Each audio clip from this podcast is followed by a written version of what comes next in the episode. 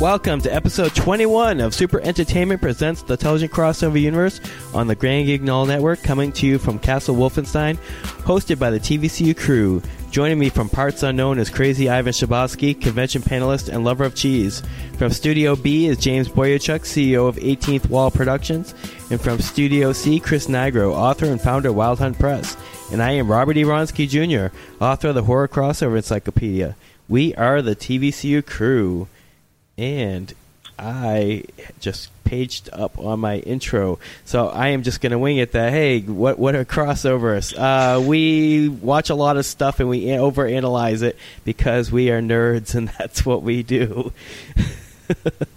uh, so welcome, guys. I, I know because I'm also a nerd. So welcome, guys. I wouldn't be here if I was a scholar. Uh, the TC crew are a team of crossovers who devote way too much time their, their time to connecting the dots and officially co- crossovers and Easter eggs in order to demonstrate a shared fiction of reality that we call the intelligent crossover universe.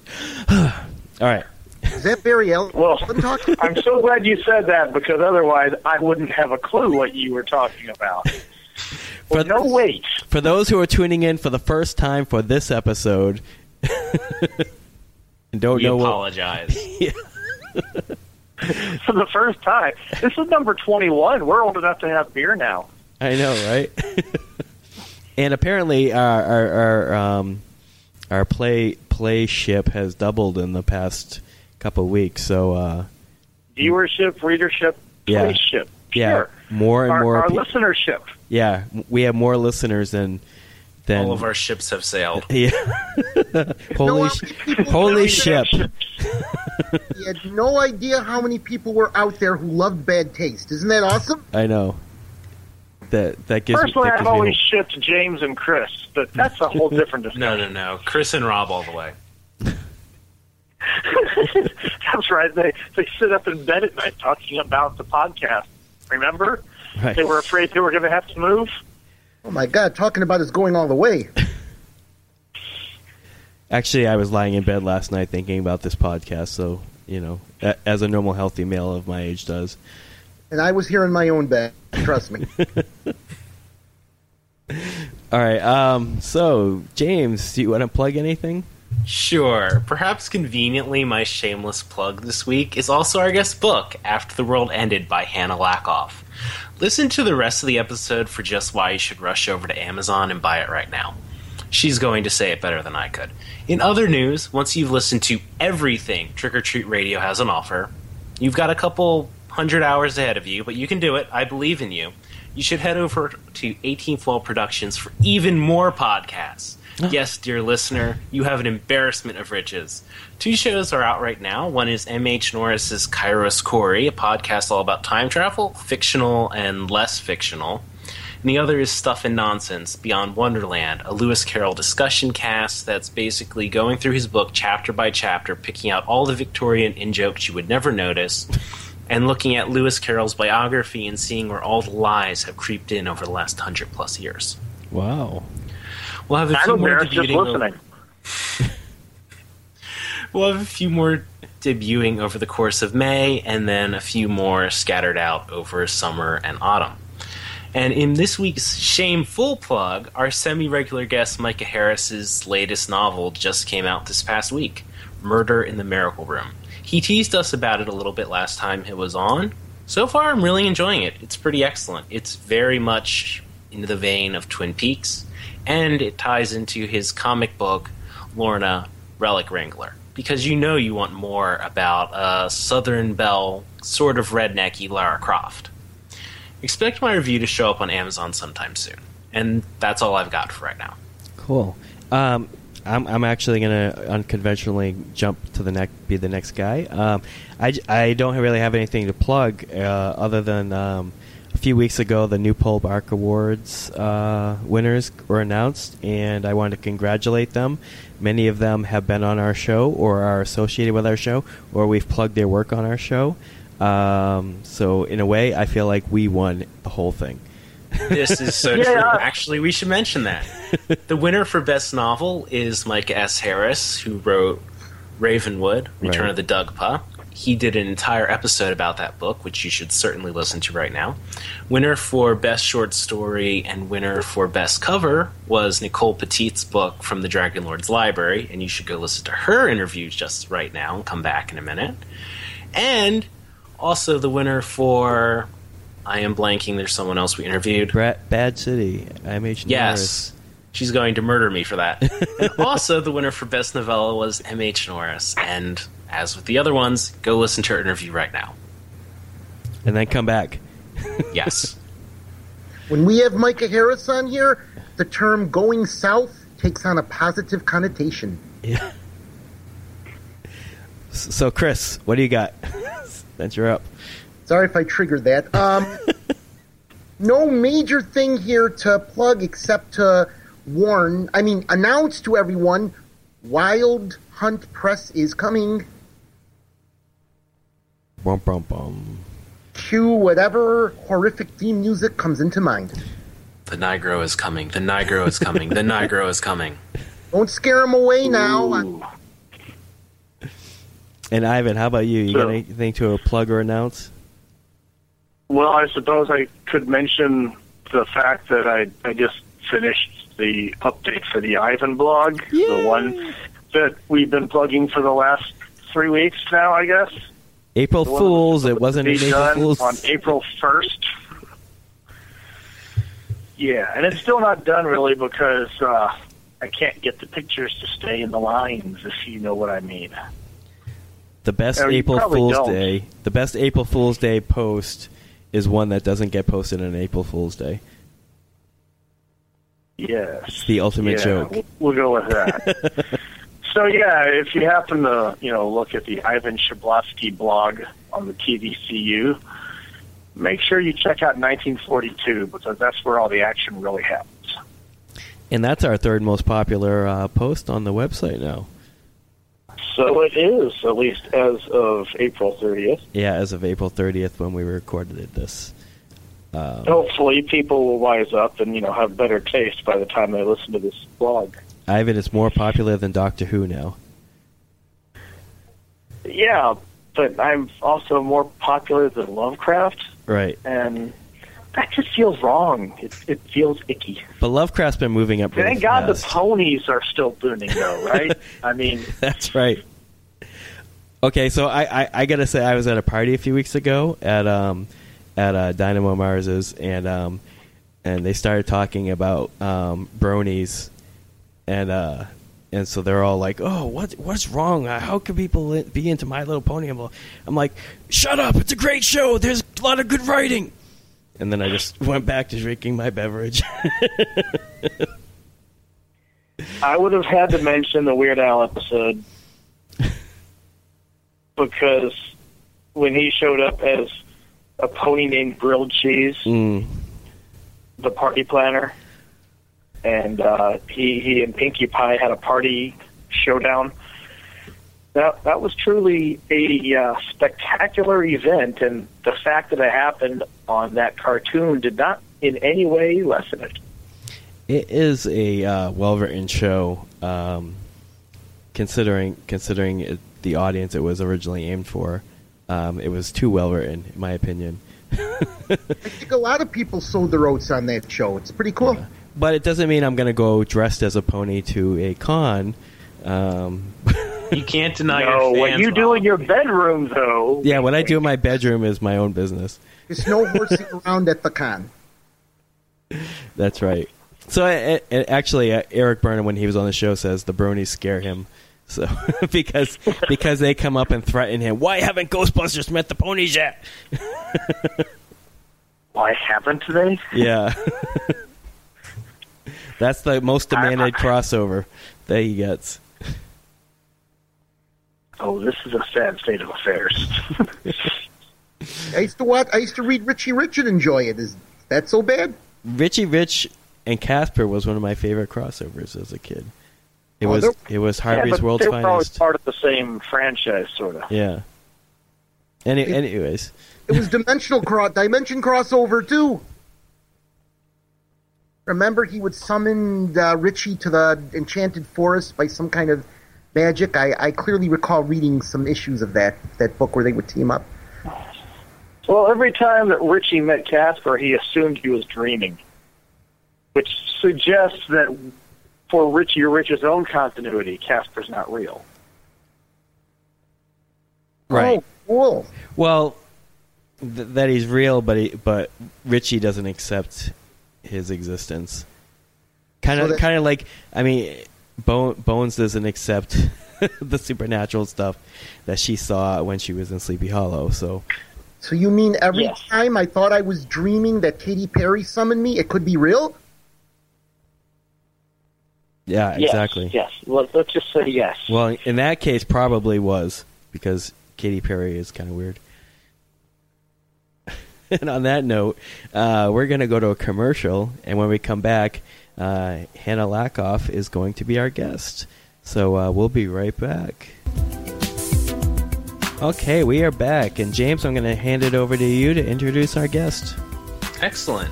Hannah Lackoff is one of my favorite writers of all time. She's been one of my favorites from the earliest days of 18th Wall Productions when she submitted one of the very best short stories I have ever read. And I read far too many short stories The Mirror. She has a talent for wordsmithery, summing up those dark chocolate sentences you go back to reread again and again. She has a talent for characterization. She has a talent for taking those old stories and the cliched folklore and breathing first life into it. And I'm not the only one who thinks this. Hannah has been nominated for the Pushcart Prize and the 2013 Story South Million Writers Award. She recently published Sherlock Holmes novella, The Speckled Band, the short story Things Rusted on the Wheel. Her fir- and the short story Things Rusted on the Wheel. Her first collection, After the World Ended, will be available by the time you listen to this episode. Hannah, let's start with something basic. How did you fall into this strange profession that is writing? Well, I've pretty much always been doing it. When I was a little kid, I would, before I could even write, I would have my parents, I would tell them a story and I would have them write it down and staple the pages together and then I would draw the pictures for it. So, and then, you know, once I was old enough to actually write, I just pretty much just kept doing it my whole life. Very nice. Notice one of the things you like writing about, Hannah, I'm judging by the mirror, is fairy tales. And I really wanted to ask you, in your opinion, why do you think fairy tales as a format are as relevant and applicable today as they always were? I think it's exactly because they have such a format that they're so relevant.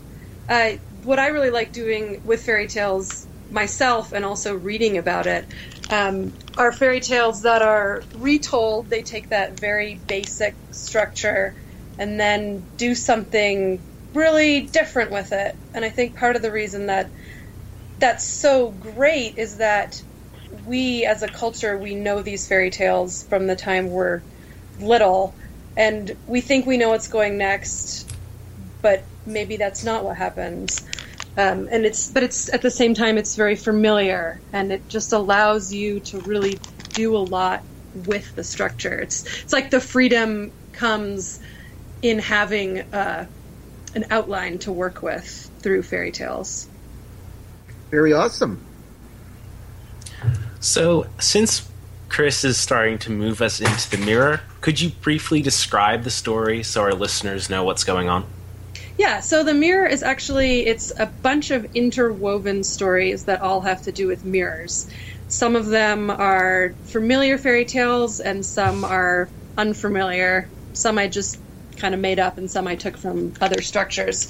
Uh, the the story that ties them all together is told through the story of Snow White. It's a family, a father, a daughter, um, the father's friend, and then some assorted other characters who are living in a caravan in the woods in Russia. Um, and they're running from something, and you don't know until the end that it's it's something to do. It's not ever specifically explained. It's something to do with um, people who are probably Nazis who have killed the girl's mother, and they've been running ever since uh, she was the girl was born, running from these people. And then interwoven with that um, is the story of Bloody Mary, who you may know of from looking in the mirror as a kid at a sleepover um, and trying to invoke this ghost. Um, and I made the ghost be a uh, a slave who was captured and um, held in a prison that has very shiny walls like a mirror. And there's also interwoven is the story of um, a young girl in a castle or a manor whose parents have uh, pinned all their hopes on her and they're losing their money and they're selling all their possessions and they're waiting till this girl becomes of marriageable age so they can marry her off, hopefully to someone rich. And one of the things she has in her room is this giant mirror that she looks at her reflection, but she sometimes sees other reflections within it. And they're all woven in together. So, where did you come up with the idea of placing Snow White into what is most likely Nazi era Russia or your radical reinterpretation of Bloody Mary? That's all I can ever think of with the characters. because you went into it a bit with how you see you use the structure as a freedom to reinterpret. But carry on. I'm curious what you think. Yeah, well, the Snow White one is is pretty loosely based on Snow White, and as you said, the Bloody Mary one is even it's even more loosely based on it. I think I, what I did was I started with the idea of the mirror and just trying to think of different fairy tales that the mirror is in, and Bloody Mary is not really a fairy tale; it's an urban legend, and I I didn't do any research. I don't know where that legend came from, so I just pretty much made up my own my own thing. And then the um, the Snow White one uh, almost doesn't have a mirror in it at all. I don't I don't really I wrote this so long ago that now that I'm trying to explain it, I don't even remember specifically where the idea of setting it in Nazi Germany came, but I do remember trying to figure out in my version of it where the mirror would fit into it because they're in the middle of the woods. They have no electricity or modern anything. They barely have any belongings. And so trying to fit that mirror in, because it's not the mirror, mirror on the wall mirror. In that case, it's just a little, little like pocket mirror that sort of ties into all the other mirrors.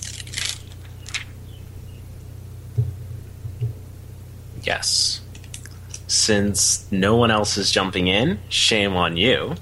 Okay, well, actually, I, I, I do want to say, um, like, I, I read the Mirror when it was when it was um, uh, ri- originally published by 18th Wall, and uh, for those who live long forgotten. Did I say that right? For those? Yep. Okay, I always add more words to that title. um, uh, anyways, so I, I I loved it. And I, I believe I gave it a, a really good review on on Amazon.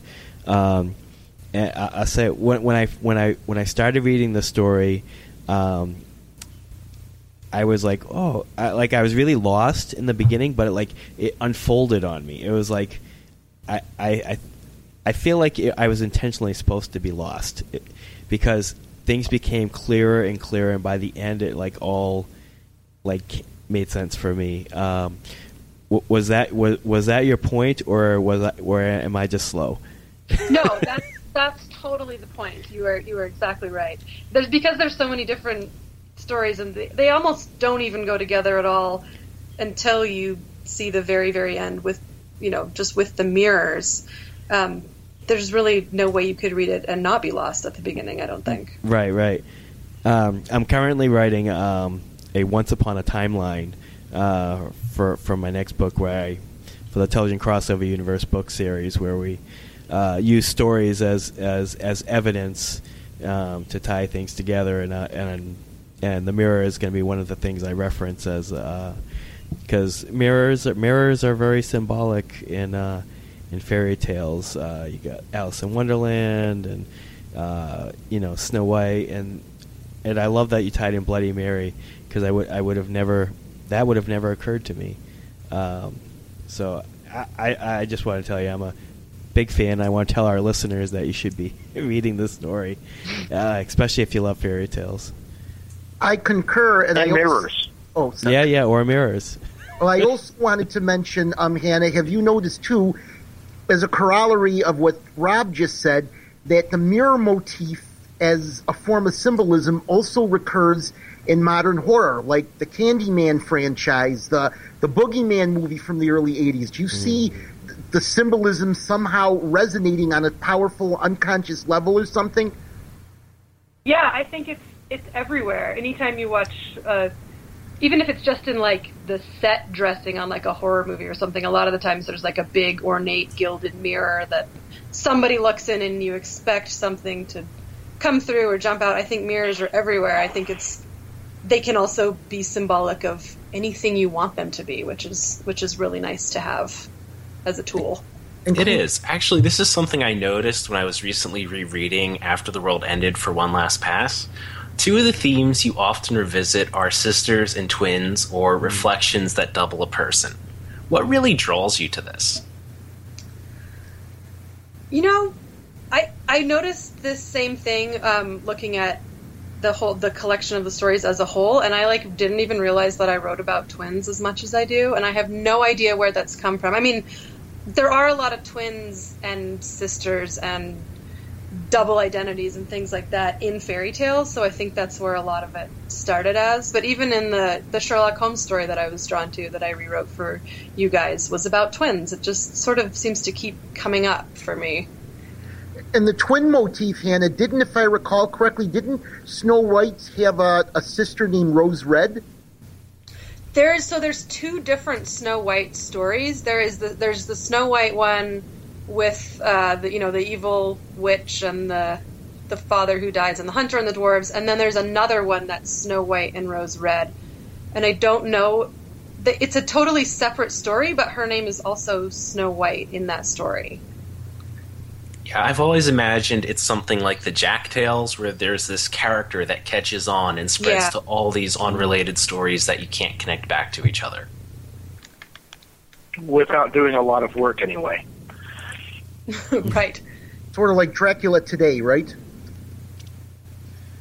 Speaking of Dracula, I mean uh, that's another s- uh, symbol with the mirror is vampires. Um, you know, and it you know the, the the mirror is supposed to be like a reflection of your soul. Sometimes, you know, people who like can't look at themselves in the mirror. You know, so you know vampires who can't uh, see themselves in the mirror because they have no soul. You I just Yeah, threw that out. And what about the legend of the doppelganger? Doesn't doesn't that involve a mirror where someone's evil side or that takes the form of themselves? Isn't that another example of reflection? Ivan? Yes, yes, it is. And you know, the whole mirror universe concept that they exploited on Star Trek. we put a lot of thought into the mirror. Far too much thought.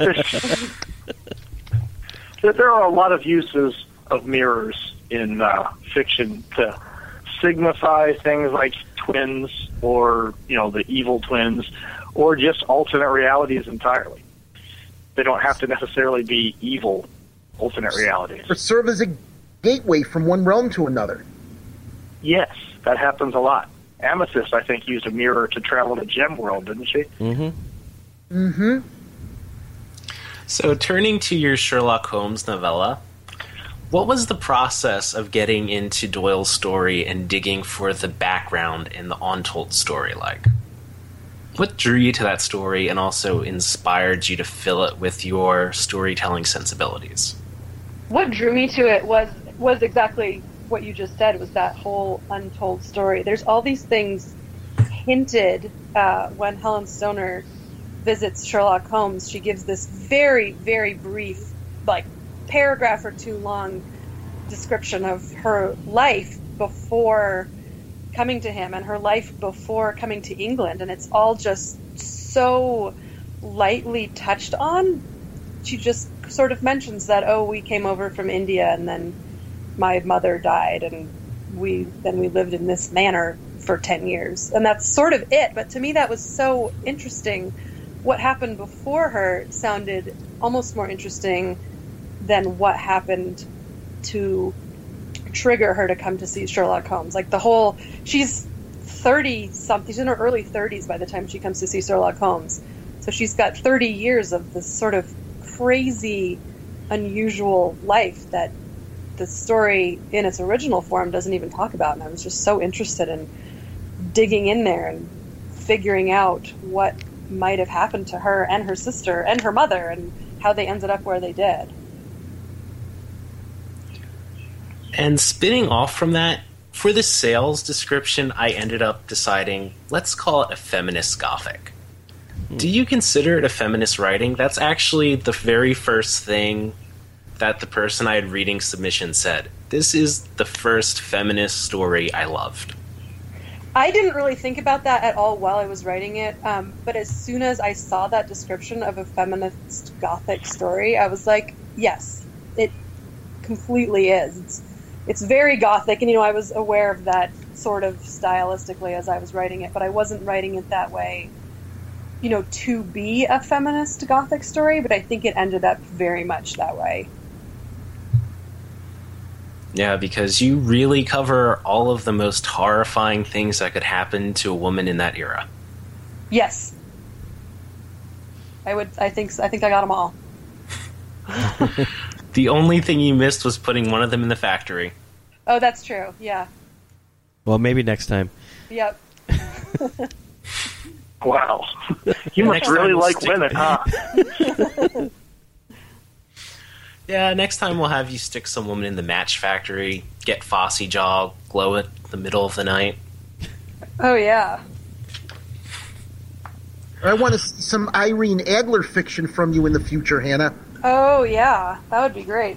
That would actually be really interesting from you. Yeah. Hmm. I gave her an idea. Yay! Yay. Yeah, if you want to write a novel about Irene Adler, I know a publisher who'd take it on spec. There we go. And I know a bunch of people who would probably read it. I could think of one or two or three. Ad infinitum. Yes. Sure, Chris. okay, another one of my favorite stories of yours is Sturgeon and Petrol. Where did that come from? That came from well, so um, well, part of what I wanted to write about that is I grew up on the coast of Maine, um, and that story in my mind is set somewhere on the New England coast. And part of what I wanted to write about was this landscape that's almost like a character. Like the sea is such an important part of that story. It comes up over and over again in all different ways, and I would I would say it's kind of a character, um, along with the other things that go with the sea. Like the father is a fisherman, and there's boats, and the girls go clamming, and they live on this very remote peninsula, and they have to go inland to go to school. So a big part of that was just wanting to write that landscape, and then these people just it was started with the twin girls as children, just kind of came, just kind of came to me, and I just wrote their story. You have very interesting names for your characters. Um, uh, do you- how do you come up with some of your names? Um, well, in the case of Sturgeon and Petrol, it was I wanted them to have unusual names, and it was picking names that that had to do with the land Mhm. or the sea. You know, the the setting Yeah, of yeah. they are. Yeah, and a lot of the times I'll do that for characters, and sometimes I'll even end up changing the name if it just doesn't feel quite right. So I think names are names are really important to me hmm. in stories to get them correct. And in, like in the mirror, all Anura. everyone's names in the mirror mean in the in the part of the story in the Grisha and Anuva part, in the caravan in the woods part, all of their names mean something. I love Anura. That was a beautiful name. So I just basically to find those names, I just sat on my computer on Google Translate and mm-hmm.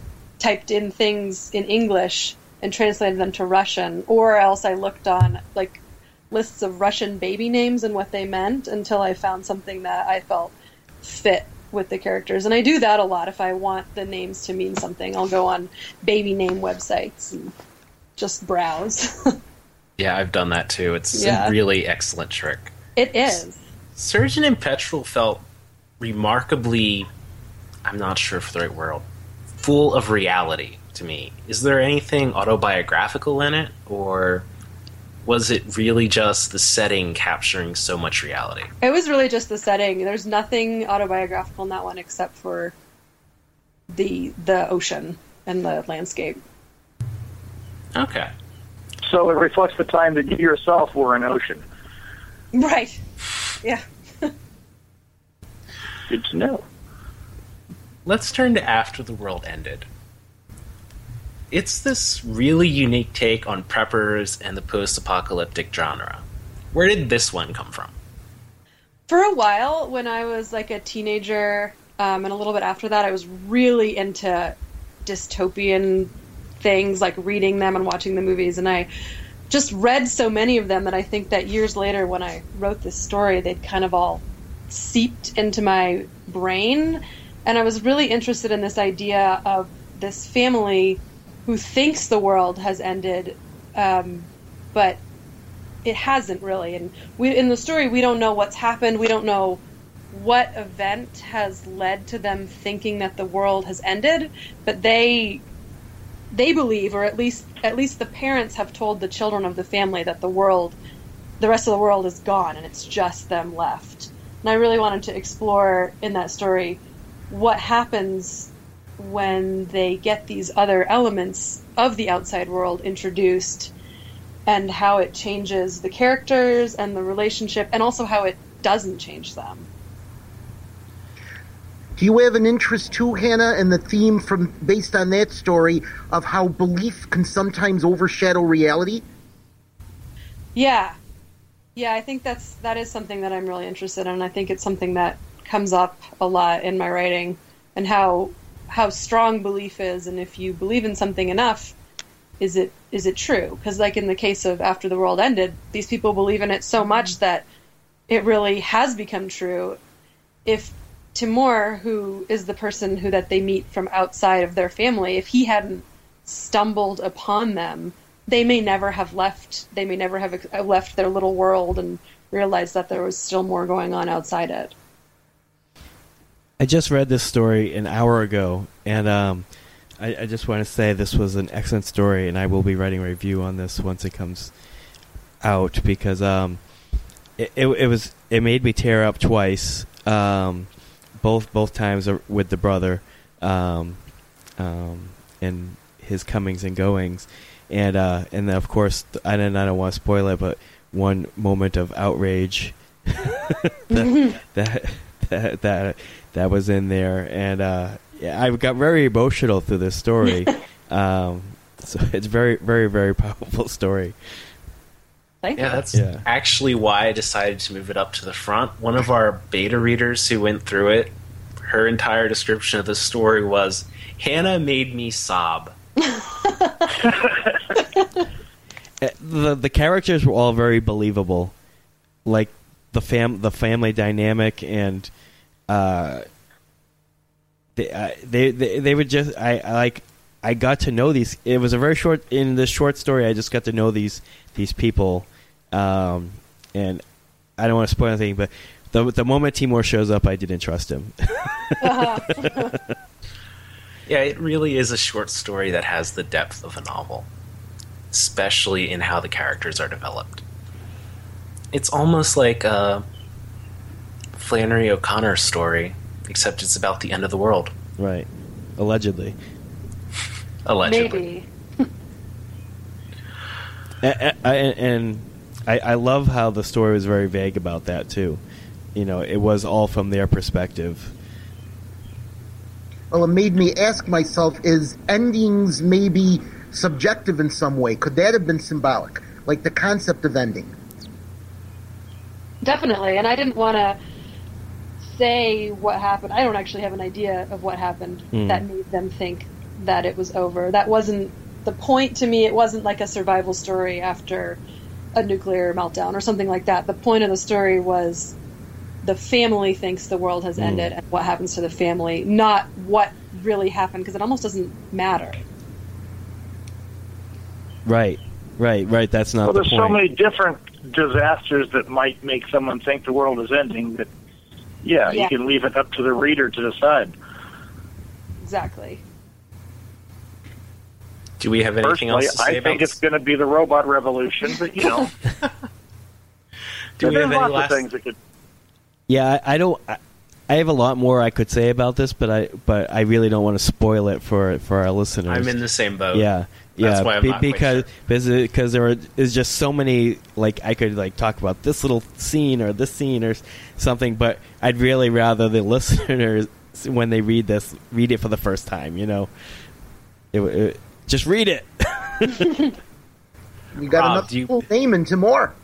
Yes. yeah. Rob, do you want to talk about the dead do not come back at night? I saw you had a bit about that in your notes. Oh yeah, you know I, I, I, I, I- stumbled across that when I was when I was doing a little research on you initially, and um, because I say oh that had some awards and and stuff. Um, it was a really beautiful story about a little girl and her her her dead aunt and their relationship.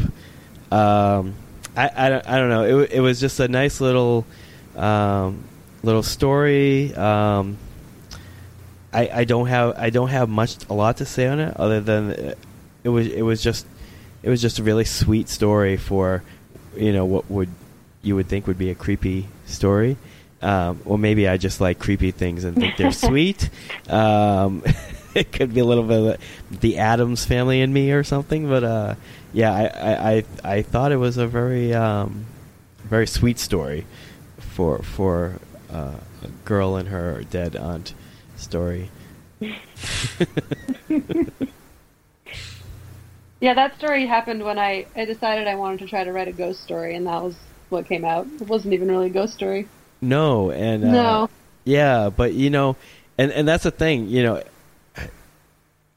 So so, in the f- in the few stories I've read of yours so far, like things unfold. Like you really like to um, like start off the story with a with with an unclarity and and and make it clearer as things go on, um, which I really like. So so I've enjoyed every story I've read of yours so far for that reason. So for our listeners, if you feel that you're confused in any of her stories, just hang in there. it's well worth it.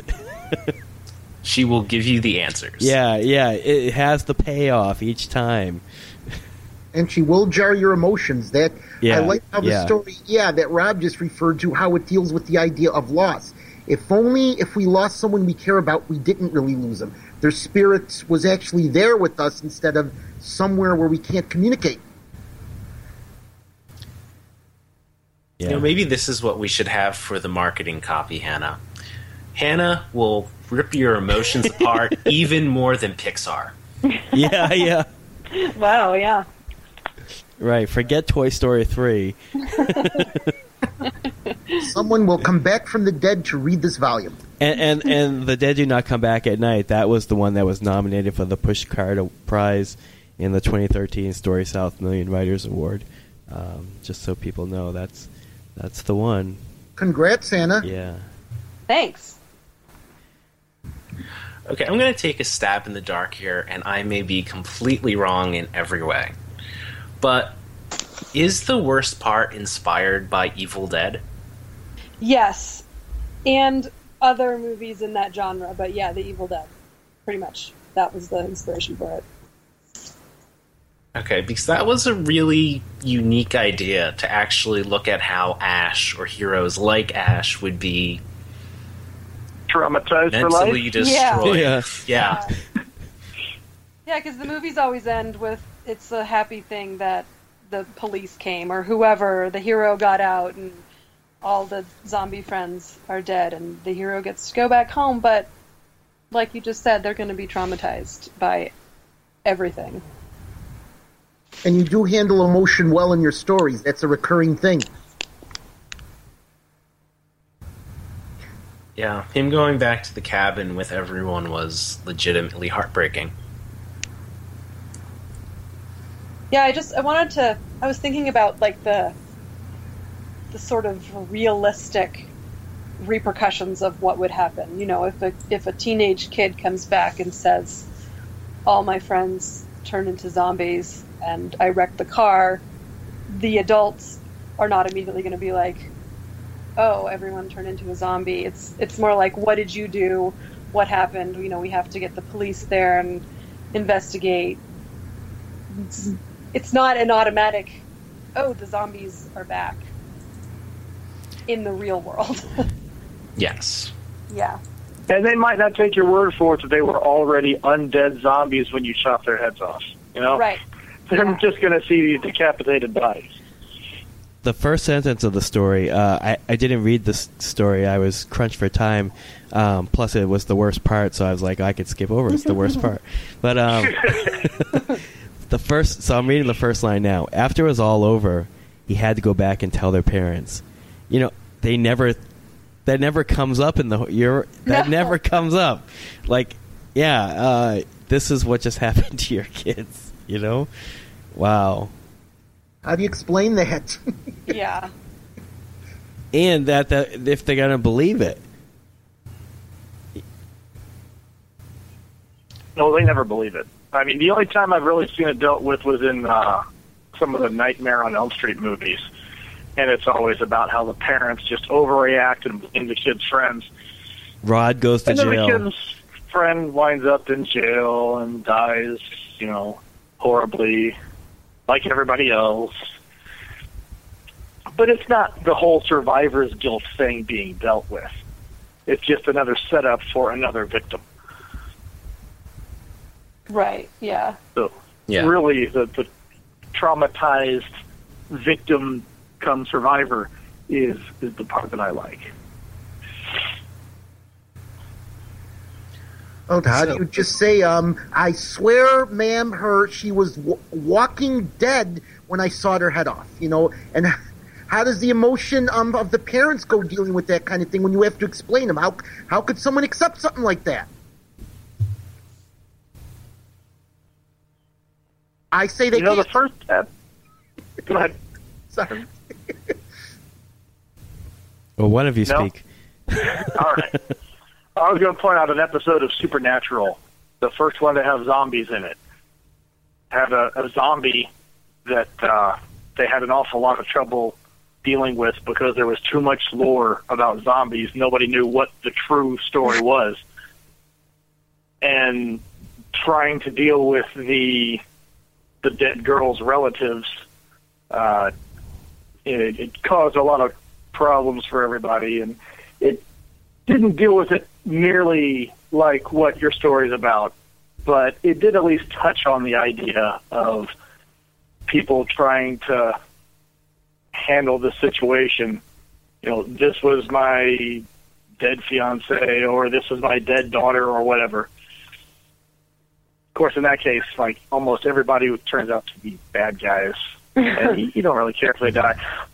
But still, it, it was there. There was some emotion attached to it. An attempt was But made. An attempt was made. Hannah, were you inspired at all by that sequence in Dawn of the Dead where people were actually sheltering their previously alive relatives because they could not accept that they were dead? No, I didn't think about that one at all.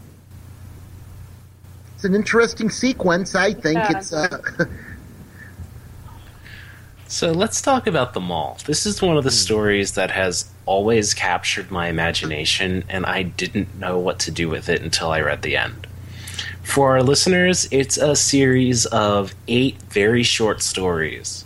Some dealing with the koi in a mall pond, some dealing with fairies, or I should say changelings, some dealing with babies and strollers that aren't too closely attended, and some just dealing with a stone boy who has a girl with a crush on him.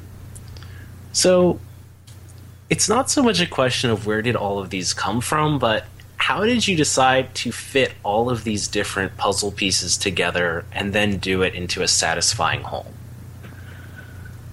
Well, so when I wrote this story, I had just in the last couple months gotten a new job that was not working at a mall, but I'd been working at the Gap in a pretty good sized mall for about six months, and I like to say that's about six months more than I ever wanted to work at a Gap in my life. Yeah. but spending all that time in a mall um, clearly really influenced the story. It's just its own little, almost like its own little ecosystem. You know, there's not really any windows to the outside, and everything is very contained, and the everything's very fake, which to some of the people in the story that's appealing, and to some of them it's not, and to some of them it's not fake, it's real. But there's weird things in malls, like a, a weird fake fountain in the middle of the floor that's all made of plastic, but has real fish in it. So I think I was really just exploring all of these different mall elements, and at the same time interspersing like the more fairy tale changeling elements, and they just sort of smushed them all together, and this is what came out. I see. Yeah, and it led to one of my favorite sentences from you. Everyone smells strawberry and smoke, but they never find the baby. From the shortest of the stories in the Yes, two sentences long. yeah. Very evocative. So, Forever Maze. A boy in a rat maze. This is one of the stories that I just read, and I was both heartbroken and interested where that came from.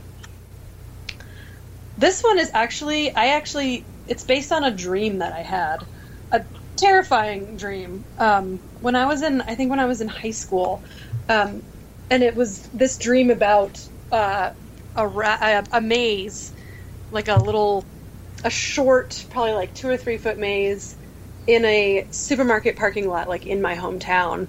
Um, and out of that came the the story of the you know the boy racing a rat in a maze. That was that was like the imagery that came to me first, and how you know like and like I say this in the story, it's really impossible. You can't have a boy in a maze and a rat race in a maze at the same time. And You can if you offer enough cheese. but you can't. It's not a fair comparison.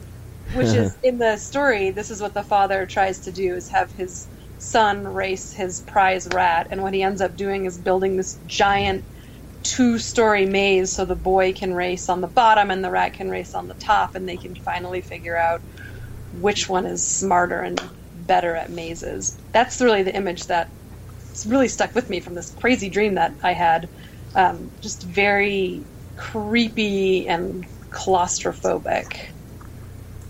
Yeah, it reminded me a lot of oh, what's the title? It's the novel about the autistic boy who imagines things are worse than they are. The I can't remember the So title. it's been elsewhere. No, it was the dog who does not bark in the nighttime. Oh, It's- the curious incident of the dog in the night. Yes, it reminded me a lot of that in the I way it was see that, told. Yeah.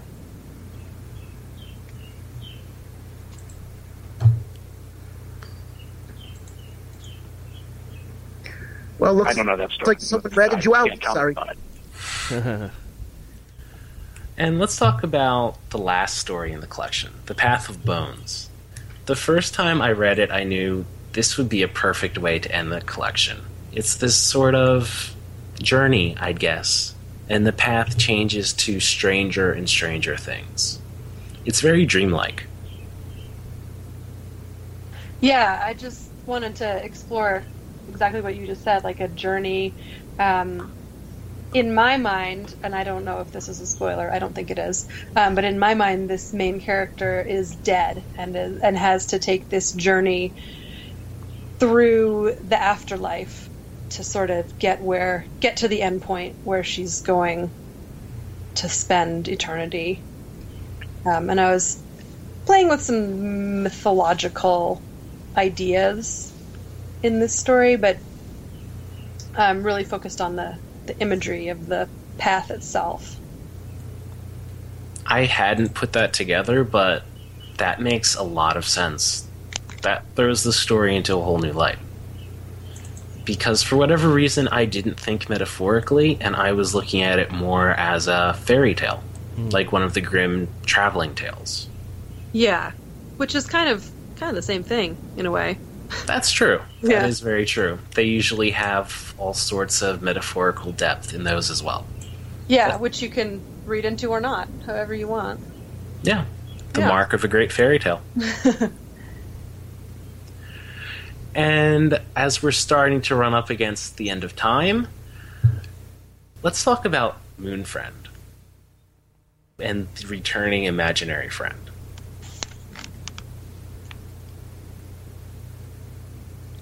Okay. Oh, I guess I should actually ask a question. That would be a good idea. I just love all of the different ways you imply the moon, like with the name Junie. Hmm. But where did this one come from in particular? So this is a a really old story that I'd actually written a version of when I was in high school. Um, and I think a lot of that came from. I mean, the characters in it are are pretty young. They're like young teenagers, and I think some of it came from you know being a young teenager who read a lot of fairy tales and um, thinking about how that could you know it could be. As a kid, I read a lot of those stories where the kid is all of a sudden whisked away to this magical land and has all these adventures, and then at the end gets returned home and everything is fine and there's they just go back to normal life. And I feel like this story is it's almost the inverse of that. Junie's life starts out really terrible. She has this awful mother and a terrible living situation and then her her friend, her next door neighbor, who we don't really know what he is. Like you were saying, he could be imaginary, he could be real, he could be this magical being. Um, and when she meets him, things get better, sort of. And that, you know what I'm saying? It's it's sort of the the Yeah. opposite of the traditional kid gets whisked away to a magical land story. Yeah, it reminds me a lot of John C. Wright's One Bright Star to Guide Them, which is sort of the inverse of what would happen to the kids returning from Narnia. Hmm. It plays on a lot of the same themes, like coming back from there, things won't be better.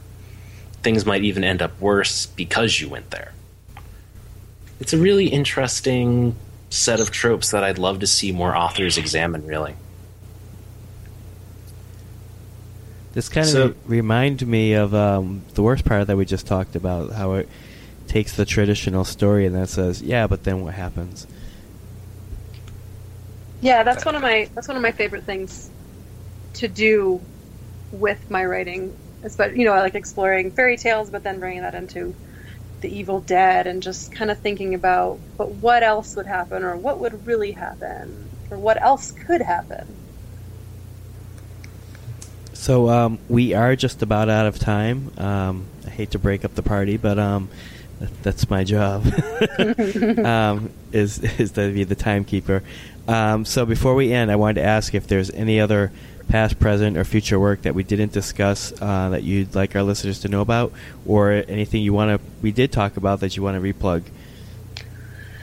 Well, I think we pretty much covered it all. Just replugging my book that's about to come out. That's really the the big one for me right now. That after the world ended, it's coming out. Okay. When is it, James? Very soon. Very soon. In fact, it should be out by the time this episode comes out. Well, perfect. All right. In fact, I'll be submitting the files to Amazon and various other places tonight.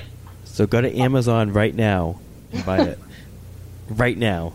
And by the time next week's episode airs, we should have the Irene Adler story, right?